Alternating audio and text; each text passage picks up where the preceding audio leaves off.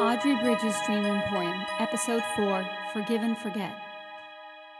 Both took an instant liking to Nathan and invited him to have a hot chocolate with them. Wait, so why are you looking for the dreams? Can we tell him? I guess. Wow, that's a first. Whatever, our little brother Daniel wanted a dream as his last wish. His last wish? Yes, our little brother has had cancer for a long time, and the doctor says he doesn't have that long to live. Oh, I'm sorry, I didn't know. No, it's all right. Audrey put him in the highest ranking children's hospital. The doctors there are much better, and they might help find a cure for Daniel. Who's Audrey? Our aunt. After seven years of separation, we found Audrey. Or, well, more like we found each other. She had looked for us everywhere once our mother had passed away, but she got hit on by the police, and she refused them, so she was shooed away. We met her when we um, kind of tried stealing a dream from her store.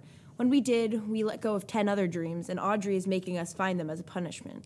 Luna, you're such a Debbie Downer. She gave us an opportunity to finally visit New York. Whatever. Anyways, we can't talk for much longer. We need a way into that themed restaurant. It might be where some dreams have gone, and it's in the 40 mile radius. That themed restaurant?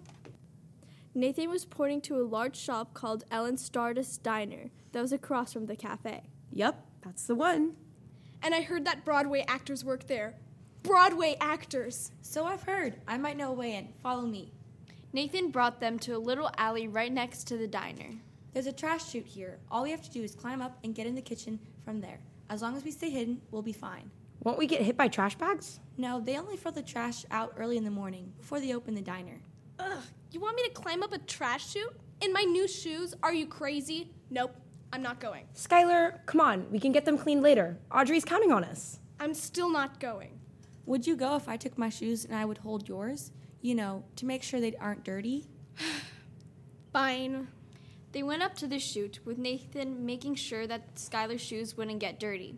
Once at the top of the chute, Nathan signaled when the coast was clear and they snuck into the gray kitchen. They crawled between the cooking islands until they came closer to the double doors. Okay, when I count to three, run, okay? Okay. One, two, Wait, on three or after three? on three, silly. One, two, three. They took a sprint towards the gray doors and ran into the overcrowded main room. Okay, let's look in the singers' changing rooms first. Audrey said they like causing mischief. They showed the guard the letter and she let them in. After a quick search and questions to the singers, they found that nothing unusual had happened. They also asked the waiters and cooks but got the same answers. Well, that was a waste of time. Let's get out of here. I'm gonna call Audrey to come pick us up. Wait for me outside. Nathan and Skylar stepped outside.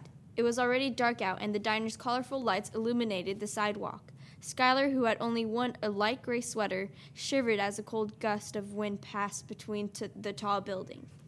Nathan had started liking Skylar and her over the top personality and decided to do something gentlemanly. Are you cold? Yeah, but it's fine. Audrey will be here soon, I'm sure. Here, take my jacket. Oh, thank you. Wait, how are you going to get home? Me? I'm gonna walk home. Walk? But it's dark. Are you crazy? you sound like my grandma. Oh, you know me too well, sonny boy. Well, at least let us drop you off.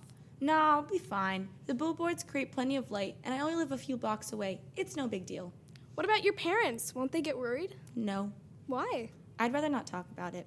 Please, you can tell me anything. I won't tell anyone. Skylar grabbed Nathan by the shoulders and shook him violently. Fine, okay, I'll tell you if it makes you stop shaking me. Thank you.